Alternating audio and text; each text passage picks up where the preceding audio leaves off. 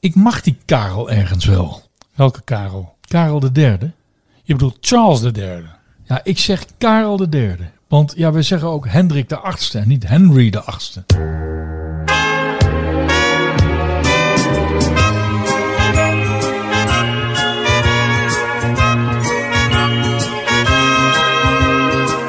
Welkom lieve luisteraars bij weer een nieuwe aflevering van de Roomse Loper. De derde aflevering sinds de wedergeboorte van deze trouwpodcast. Mijn naam is Christian van der Heijden. En ik ben Stijn Vens. Ja, Stijn, jij bent in Amerika geweest. Zeker. Dus jij hebt eigenlijk het, het grote verhaal gemist. Nou, dat is niet waar. Ik neem aan dat je doelt op het overlijden van eh, koningin Elizabeth II.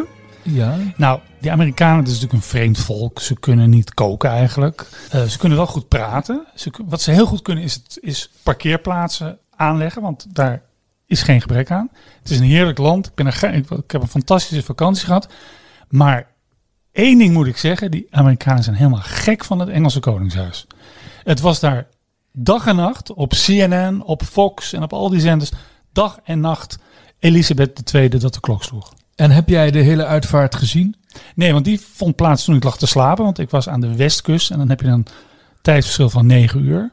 Maar samenvattingen gezien. En eh, ze begonnen daar dus ook al, geloof ik, vijf uur voordat de hele plechtigheid begon. Nee, ze waren er helemaal gek van. Nou, wij willen het, deze aflevering gaan hebben over de dood van Elisabeth II, haar staatsuitvaart en het aantreden van Karel III. Charles III.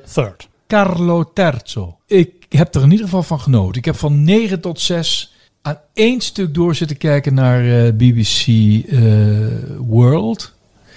En eh, ja, wat een genot. Ik hou wel van dat militaire ritueel. De prachtige choreografie. Ik zou zeggen vooral doorgaan daarmee. En gecombineerd met een godsdienstig ritueel. Ja, dan heb je mij, dan heb je mij wel echt te pakken. Ja, ik heb een, samenvatting teruggezien. Toen ik dus alweer terug was in Nederland. Het raakte me wel. En ik, wat ik zo mooi vind aan die Engelsen. Is dat ze eigenlijk al die rituelen. Hè, want alles heeft daar een ritueel. Dat zorgt er eigenlijk voor.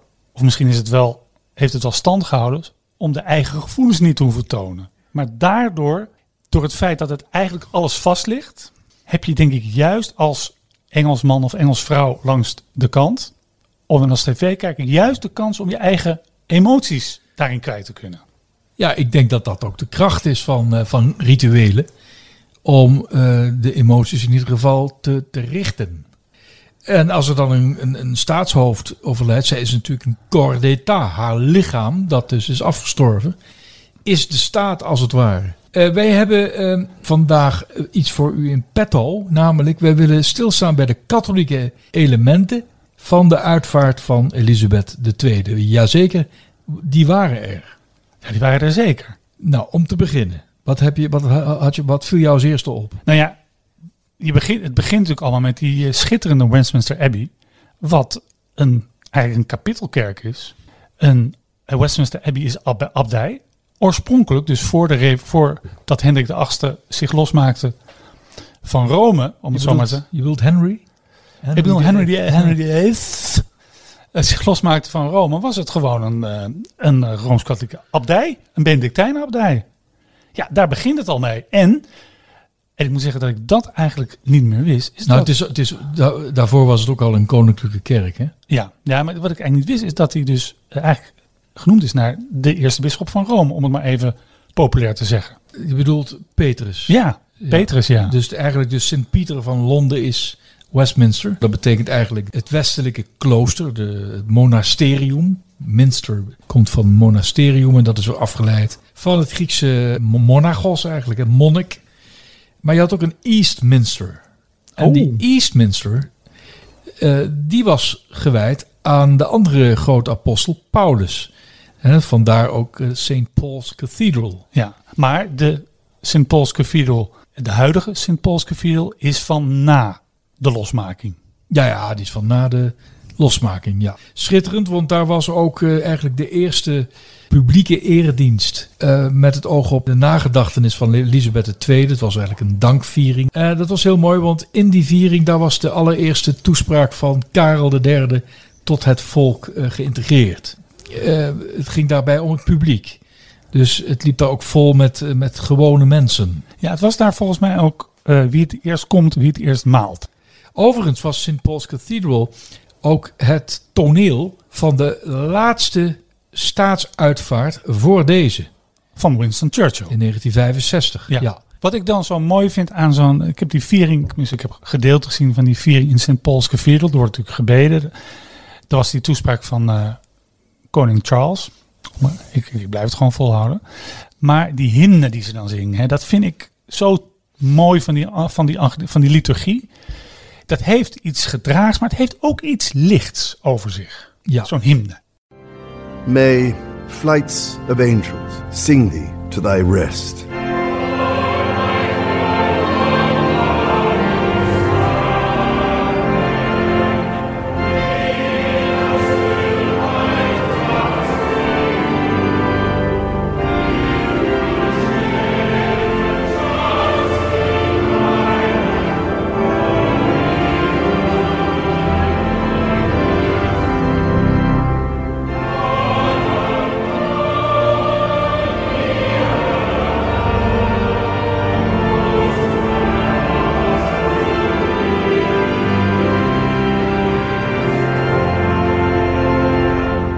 Dus in die eerste eh, dienst ter nagedachtenis van Elisabeth II, daar zagen we een vrouwelijke bisschop, de bisschop van Londen. Dat is haar zetelkerk, St. Paul's Cathedral. Maar we zagen daar ook de aartsbisschop van Canterbury. Dat is de, de primaat van de gehele Anglican Communion. Die zagen we daar. Dat is ook een Lord Spiritual. Dat wil zeggen dat hij ook eh, zitting heeft in het, eh, in het Hogerhuis, de House of Lords. Eh, want de kerk van Engeland, ja, dat, dat, is een, dat is eigenlijk nog een staatskerk. Zo noemen ze het eigenlijk niet, maar ze noemen het een established church. Ja. En een interessante man, die, die Justin Welby. Want nog niet zo lang geleden ontdekte hij in 2016, door een DNA-test te doen, dat zijn vader, meneer Welby, helemaal niet zijn biologische vader was. Nee, want de biologische vader van Justin Welby is de privésecretaris van Winston Churchill, Anthony Montague Brown. Yes. Nou, dat is toch wat, hè? Dat hij er op later leeftijd zo achterkomt. Ja, en eh, mevrouw eh, Welby, Ja, die had vlak voordat ze ging trouwen... met- Jane heet ze, hè? Jane. Ja, later ook Lady Jane. Ja. Eh, uit een later huwelijk is ze lady geworden. Maar toen ze ging trouwen met meneer Welby...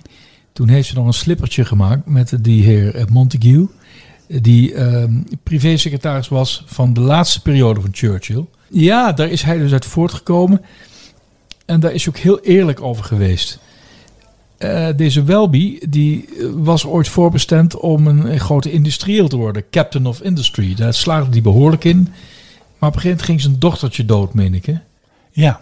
En dan raakte hij zo van verslag dat hij zich aanmeldde om priester te worden.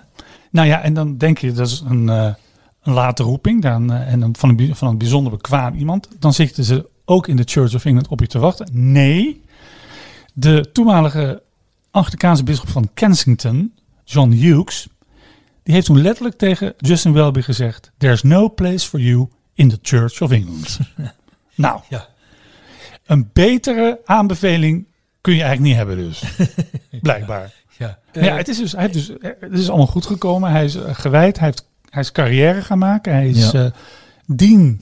Wat, wat, is daar? Wat is daar? Dien, ja. Wij, wij, wij kennen eigenlijk in de Nederlandse kathedraal hebben wij het over een plebaan. ja. Maar de- we vertalen het met deken. ja, klopt eigenlijk niet, toch? De deken van een kathedraal, daar is, dat was hij van Liverpool. Van Liverpool, Dan ja. hebben we, zijn we weer terug bij de Beatles. ja. Dat vinden we helemaal niet erg. En, maar fijn, hij heeft een goede carrière gemaakt. En hij staat er ook op bekend dat hij bevriend is. Tenminste, dat wil hij. Hij wil heel graag bevriend zijn met Paus Franciscus. Ja. Ze zouden dus trouwens samen, dit jaar ook, samen met eh, de belangrijkste moderator van de kerk van Schotland, waar we het straks nog over gaan hebben, zouden ze naar Zuid-Soedan gaan om daar het vredesproces aan te moedigen. Maar dat is niet doorgegaan. Tot groot verdriet van Welby, omdat de paus eh, eh, ja, knieproblemen had, zoals we weten. Nee, hij, was dus, hij werd dus eh aartsbisschop van Canterbury in 2013. Ook het jaar dat Franciscus aantrad. En een van zijn eerste buitenlandse reis, misschien wel zijn eerste buitenlandse reis, ging toen naar Rome. Ja. En wat ik ook las over Welby, en dat weet jij misschien nog meer van, is dat hij kan in tongen spreken. Ja. Wat moeten we daarbij voorstellen? Ja, ja. ja dan, dan, dan moet je een keer naar de charismatische vernieuwing. Dat klinkt toch weer zo. Dat spreken in tongen.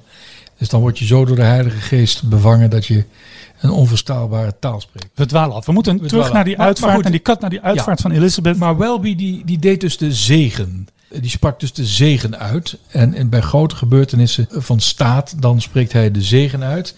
Maar zijn grootste optreden was natuurlijk bij de uitvaartdienst in Westminster Abbey. Daar eh, sprak hij natuurlijk lovende woorden over zijn, ja, kun je zeggen chef? Ja, Supreme Governor, hè? Ja, heet de het. koningin is de supreme governor. Ja, ik zou dat willen vertalen met eh, de hoogste bestuurder, Ja, hè, gouverneur, opperbaas. ja, opperbaas. Hij wordt dan wel het geestelijk hoofd genoemd en de koning het wereldlijk hoofd. Dat onderscheid wordt dan gemaakt. Wat mooi was in Welby's preek over Hare Majesteit is eh, dat hij zei van zij was zo dienstbaar en, en daarom zal ze altijd geliefd eh, blijven en in herinnering worden geroepen. En terwijl zij die zich vastklampen aan macht en privileges, ja, die zullen worden vergeten. Dat vond ik zo mooi gezegd. Ja, Zo mooi gezegd. Maar klopt het ook? Eh, nee, want mensen die zich laten voorstaan op macht en, en machtsgeil zijn, en, eh, die kennen we nog steeds. Ja. dus we hebben het dan over een Hitler en Mussolini. Je zou kunnen zeggen dat ze dienstbaar waren aan een zaak, maar vooral uit waren op macht. Ja. Maar laten we nog eens kijken wie, wie Welby was daar. En er was ook, ik zag dit, vond ik ook zo mooi bij dit binnenkomst, zag ik daar het kardinaalsrood Ja. van Vincent Nichols, de Ja. Dat was Rooms-Katholieke aartsbisschop van Westminster. ongekend hè, dat hij bij een stuits, staatsuitvaart eh, dat, dat kardinaalsrood droeg. Eh, dat is wel heel lang geleden dat dat gebeurde. Want bij de uitvaart van eh, George VI, de vader van Elizabeth, was er geen, eh, geen enkele Rooms-Katholieke geestelijke aanwezig. Nee, Ja. nee. En hij deed eh, Vincent Nichols, hè, die kardinaal Vincent Nichols, deed ook een van de voorbeden. Als ook andere vertegenwoordigers van eh, christelijke denominaties. Ja. Ik heb echter geen moslims of joden gehoord die voorbeden deden. Nee, dus het was wel een, een heel christelijke, christelijk feest, Ja. Die uitvaart. Waarin zij ook, eh, die had ze zelf samengesteld. Ik geloof ook samen met, met de, voormalige, of de oud-aartsbisschop van York. Sentamu heet hij geloof ik. Kijk, je kunt als, als royal, kun je een, een dienst zo samenstellen dat het niet heel expliciet christelijk is. En dan ga je vooral oud-testamentische teksten zoeken die nogal vaag zijn. Maar deze dienst was, was eigenlijk heel christocentrisch. Ja, dat bleek vooral dus ook uit de lezingen. Eh, nou is, zegt het Common Book of Prayers ook dat, eh, dat deze lezing eigenlijk altijd moet worden gedaan tijdens een, een uitvaartritueel van de Kerk van Engeland. Dat is de eerste brief van Paulus aan de christenen van Korinthe met die beroemde passage: De dood is verslonden, de zegen is behaald. En, dus, en hoe is die zegen behaald? Door Christus. Dat, is, dat bedoel ik eigenlijk met het Christocentrische. En trouwens, die, die lezing die werd eh, voorgedragen door Patricia Scotland. Ja, een, Mooie katholiek, een Rooms-Katholieke barones. Afkomstig uit een Caribisch, eh, van een Caribisch eiland, Dominica geloof Ja. ik. Ja. En zij is de secretaris-generaal van de gemeentebest. Eh, dus ja, dan, dan- dan, ben je, dan ben je een grootheid. Hè? Ja. En, en zij komt dus van een piepklein eilandje en ze, ja, ze staat daar in de schijnwerpers op, het, eh, ja, op een platform. Ja. Groter, groter kun je het niet krijgen. Nee, ja, er waren dus. eh, eh, zij was daar, zij deed die lezing. Er waren dus naast Vincent Nichols waren er ook de aartsbisschop van Edinburgh. wat moet ik zeggen? St. Andrews en Edinburgh. Dat is Leo Cashley. Dat was de Rooms-Katholieke aartsbisschop van Cardiff, Mark O'Toole. En namens de Heilige Stoel was er aartsbisschop Paul Gallagher. Volgens mij is dat een Engelsman. Jazeker. Ja. Eh, zijn baas, kardinaal staatssecretaris Parodien, was al in New York. Ik had eigenlijk wel mooi gevonden als de paus was gekomen. Dat was natuurlijk... dat doet hij nooit. Nee, want dan haalt hij natuurlijk alle belangstelling eh, weg bij Elizabeth. Ja, nee, dat. eh, Dat kun je ook eigenlijk niet maken als paus, Nee. om, daar, om daar, daar te zijn. En er waren natuurlijk allerlei ook katholieke eh, vorsten aanwezig. Die zaten in vak V van de vorsten. Ja. Trouwens, nog even over de paus. Ja. Karel eh, of Charles, toen hij nog prins Charles was, die was wel bij de uitvaart van Johannes Paulus II. Ja, dat, nou, dat, was een, eh, dat was een ongelukkige samenloop van omstandigheden. Want dat was eigenlijk, volgens mij hebben we het over 8 april 2005, was dat zijn huwelijksdag. Had zijn huwelijksdag moeten worden. Maar die heeft dus, heeft dat huwelijk speciaal verzet, zodat hij naar Rome kon, naar de begrafenis van Johannes Paulus II. Ik weet nog goed dat er toen een Engelse krant was, die kopte No Wedding, One Funeral. Die grap hoef ik niet uit te leggen. Hè? Nee hoor. Nee. Nou, doe, doe wel maar even. Ja, voor, mij niet, maar je weet nooit of er luisteraars zijn die hem niet vallen. Nou ja, toen die eh, speelfilm, je hebt die speelfilm Four Weddings and a Funeral met Hugh Grant. Nou ja, dat, eh, het gaat inderdaad over is een speelfilm waarin vier huwelijken en één begrafenis. En nou ja, Most, most no wedding, one funeral. Yes. Nou, als hij nou echt heel anti-Rooms geweest was, dan had hij dat natuurlijk nooit gedaan. Nee. Wat ik dus Precies. ja, prachtig vond dat toen Elizabeth de Westminster Abbey werd binnen gedragen, klonk You're the Resurrection. Ik denk dat dat een hymne is. You're the Resurrection. En jij, vindt jij zei zo mooi dat lichaam, dat afgestorven lichaam, is eigenlijk het hart van de staat. Engeland heeft het niet gemakkelijk op dit moment. Nou ja, de, de- de hoge energieprijs, de inflatie, net een nieuwe premier. De laatste die, eh, die nog net eh, is ontvangen door Elizabeth Ja, II. wonderlijk, Wonderlijk, wonderlijk. Twee dagen voor de overlijden, geloof ik. En You're the Resurrection. Dus eigenlijk vind ik, vond ik het een samenballing ook van de Engelse staat. Het Engelse hart. Van, jij was de staat, maar ook hè, you're the maar the Resurrection. Dus Christus zal ons helpen om als staat weer op te staan. Juist. Mag ik dat zeggen? Ja, dat, eh, dat, zo zou je dat... eh, En daar moet Gerust. Karel III voor zorgen. Hij moet eraan meehelpen eigenlijk. ja.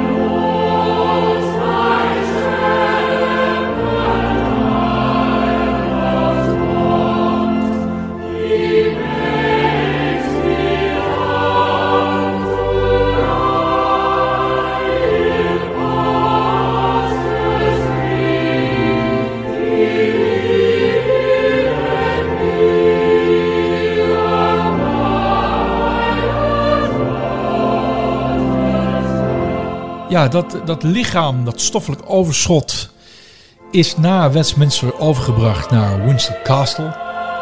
En daar vond een committal service plaats. En dat is gewoon een, een uitvaartritueel, een begrafenisritueel. Waarom heet dat committal service? Omdat er dan gezegd wordt, volgens het Common Book of Prayer, het grote gebedenboek eh, van, van de, de Kerk van Engeland, uitgebracht onder auspiciën van koningin Elisabeth I. Wij vertrouwen dit lichaam toe aan de aarde. We commit this body eh, to the ground. Ja, vandaar committal. Dat lichaam dat werd op een gegeven moment op een liftje gezet en verdween in de grond. Die beelden mogen niet meer worden vertoond. Dat heeft Buckingham Palace verboden. Maar degenen die live hebben gekeken, die hebben het natuurlijk wel gezien. Later is, dat, eh, is, is eh, het stoffelijk overschot bijgezet in eh, de George VI Memorial Chapel. Daar in de crypte, waar zij is verenigd met haar vader, haar moeder en haar man. Ja. Niet met haar zuster, want die, haar, die is gecremeerd. Ja, Maar, maar, die, staat er ook ergens. Hè? Ik vond het wel mooi dat dat liftje, liftje was een beetje, beetje stotterend. Hè? Dat vind ik ook wel mooi. Ja, dat- Alsof die, die, die, die kist toch nog zich verzette tegen, het Tegen de ondergang. Tegen de ondergang. Ja, dat ja. vond ik wel mooi. Ja, en eh, ook schitterend was dat, eh, dat die Imperial States Crown plechtig werd afgenomen en aangereikt aan de dean van, van eh, Windsor.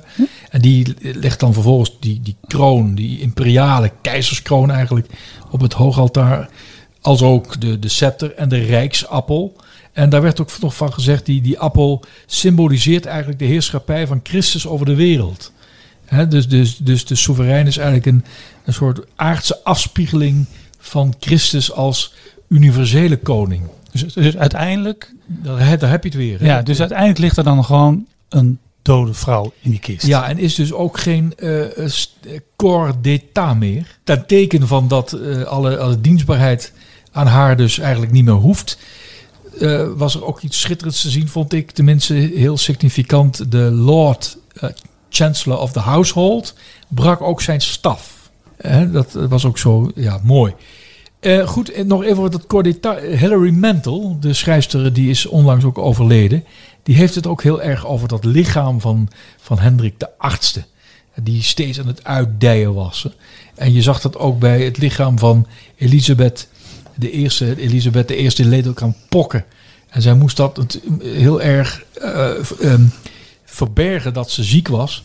Want een lichaam van, van, de, van, van, van de monarch, van de soeverein, dat moet fit zijn. Want dat verbeeldt de staat. Dus dat legt die Hilary Mantel heel mooi uit in haar Wolf Hall trilogie. Overigens een zeer anti-katholiek eh, romancyclus. Ja, ze maakt zeggen. van uh, Tom. Ze, is niet, ze was niet echt de Thomas More. hè? Nee, wij, wij zijn vereerders van Sir Thomas More en, en zij eigenlijk niet. Nee, maar goed, dat nu- terzijde. dat geheel terzijde. Ik zou willen zeggen, Christian, the Queen is dead. Long live the king.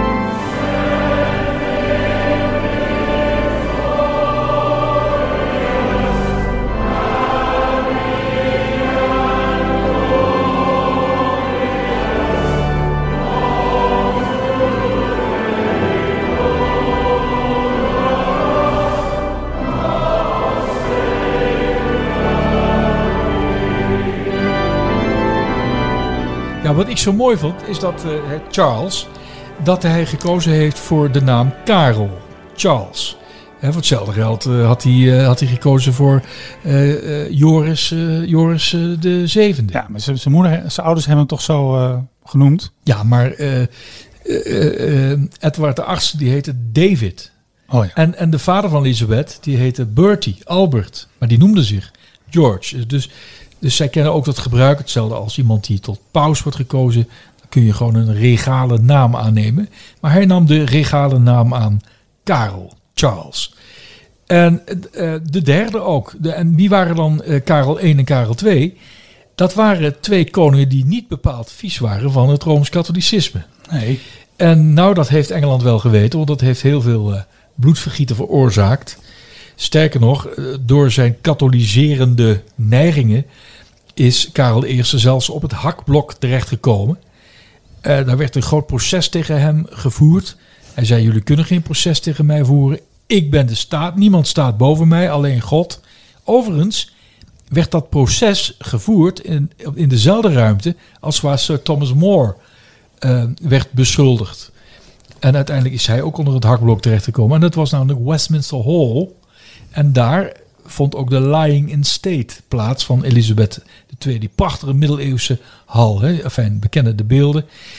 Karel I die wilde eigenlijk dat eh, ook de kerk van Schotland katholieker zou worden. En vooral die wilde dat de kerk van Schotland eh, dat die bisschoppen kregen.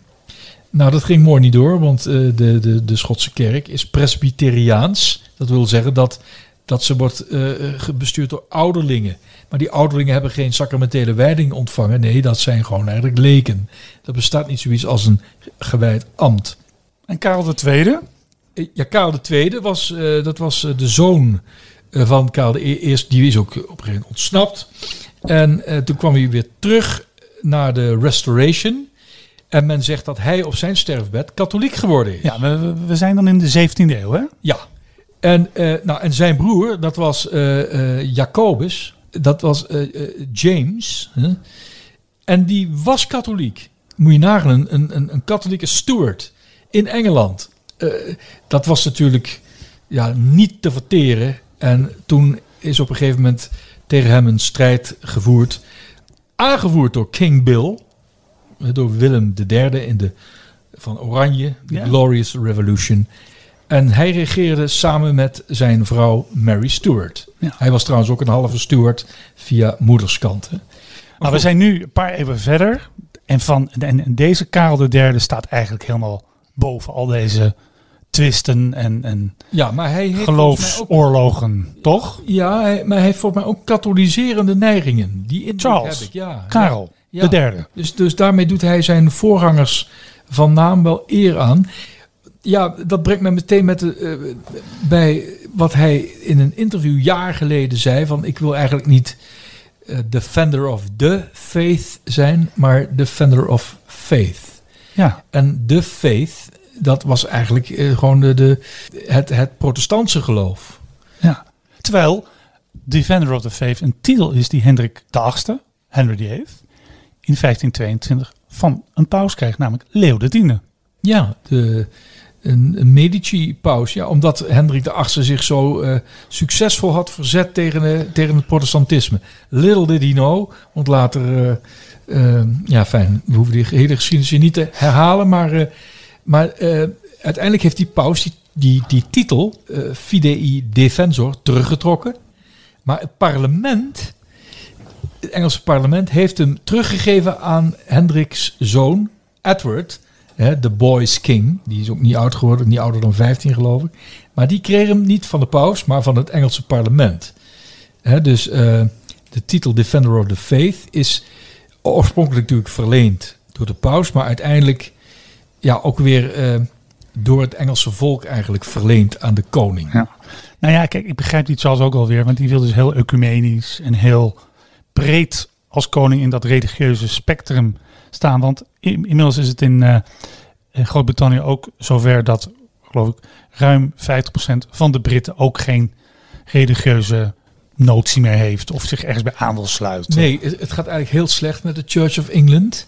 Maar met de katholieken daarentegen, daar zit wel meer groei in. Ja. Omdat het vooral een migrantenkerk is. Dat zie je ook in Scandinavië. Zie je in Nederland ook trouwens. Ja, inderdaad.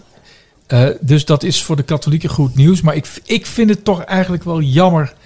Stel je eens voor dat, eh, dat er daar niemand meer echt beleidend Anglicaan is. Ja, dan wordt het echt een poppenkast natuurlijk. Wat betekent het dan nog? En ik hoop eigenlijk gewoon eh, eigenlijk alleen maar om esthetische reden dat het Anglicanisme hoogtij viert. Zeg ik even als Roomse. Ja. Kijk, mag ik dan als eh, Rooms-Katholiek eh, hier aanwezig nog het volgende zeggen?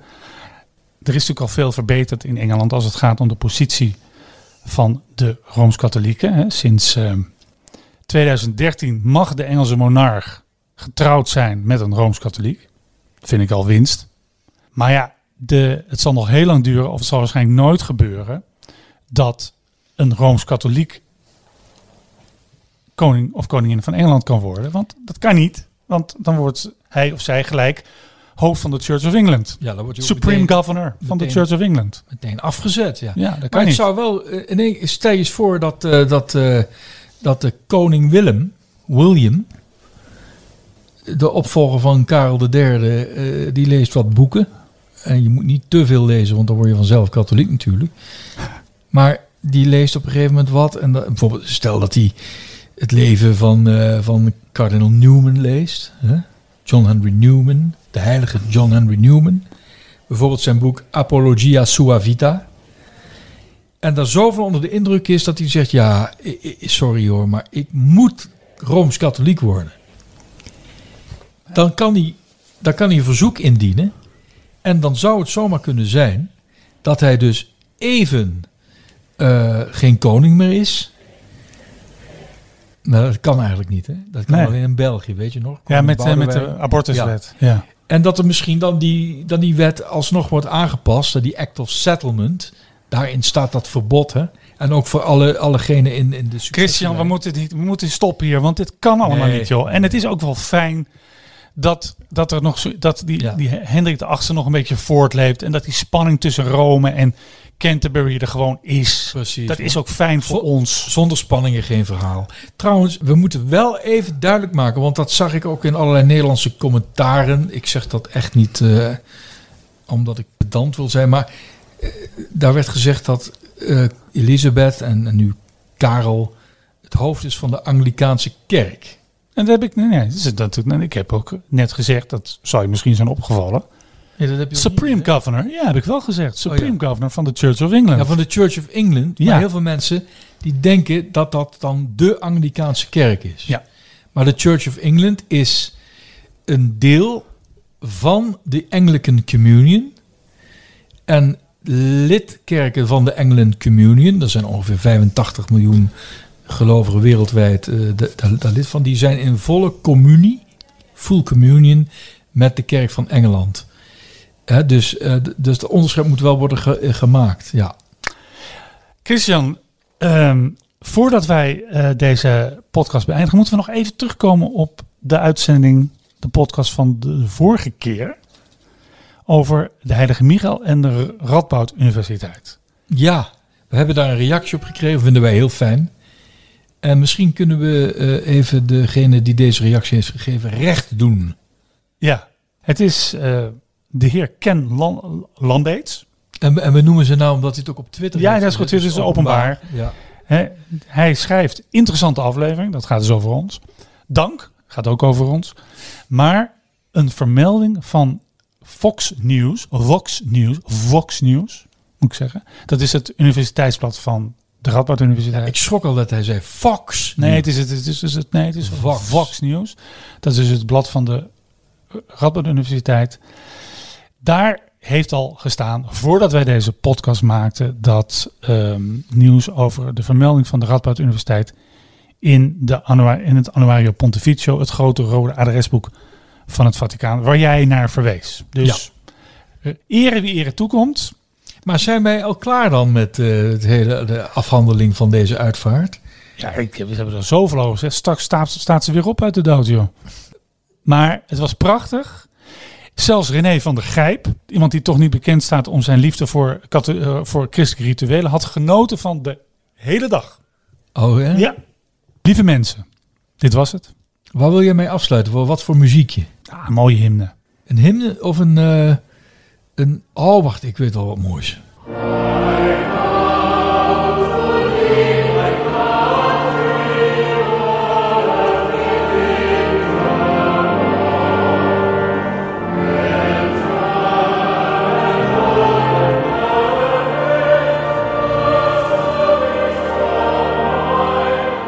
Ja, sorry dat ik even dit muziekje onderbreek. Daar ben je weer. Ja, want we waren eigenlijk al klaar. Maar Ja.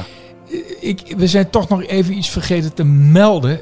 Ehm, want we hadden het over het, het katholieke karakter van deze stuit- staatsuitvaart. Weet je wie deze staatsuitvaart heeft georganiseerd? Nee, maar jij wel. Ja, Toch? dat is een Rooms-Katholiek. Dat is namelijk eh, de huidige Duke of Norfolk.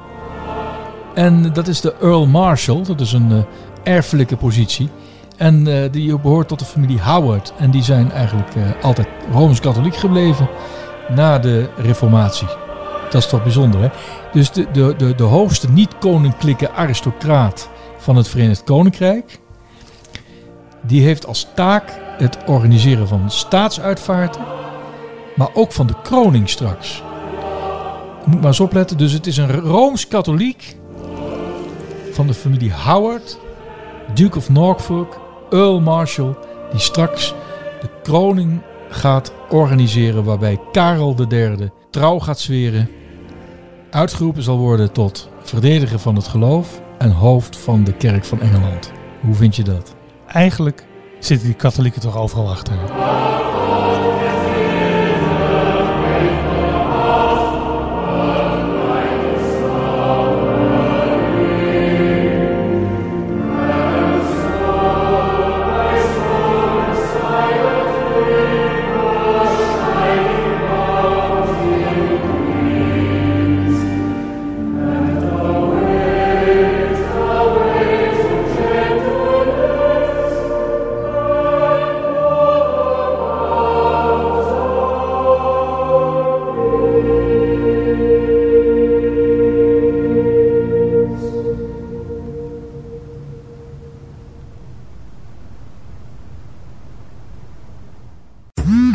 Dagelijks overladen met overbodige informatie. En het is moeilijk de zin van de onzin te scheiden. Daarom vertrouw ik op echte journalisten in plaats van meningen. Een krantenmens heeft het gemakkelijk. Word ook een krantenmens en lees je favoriete krant nu tot al zes weken gratis. Ga snel naar krant.nl. Bezorging stopt automatisch en op deze actie zijn actievoorwaarden van toepassing.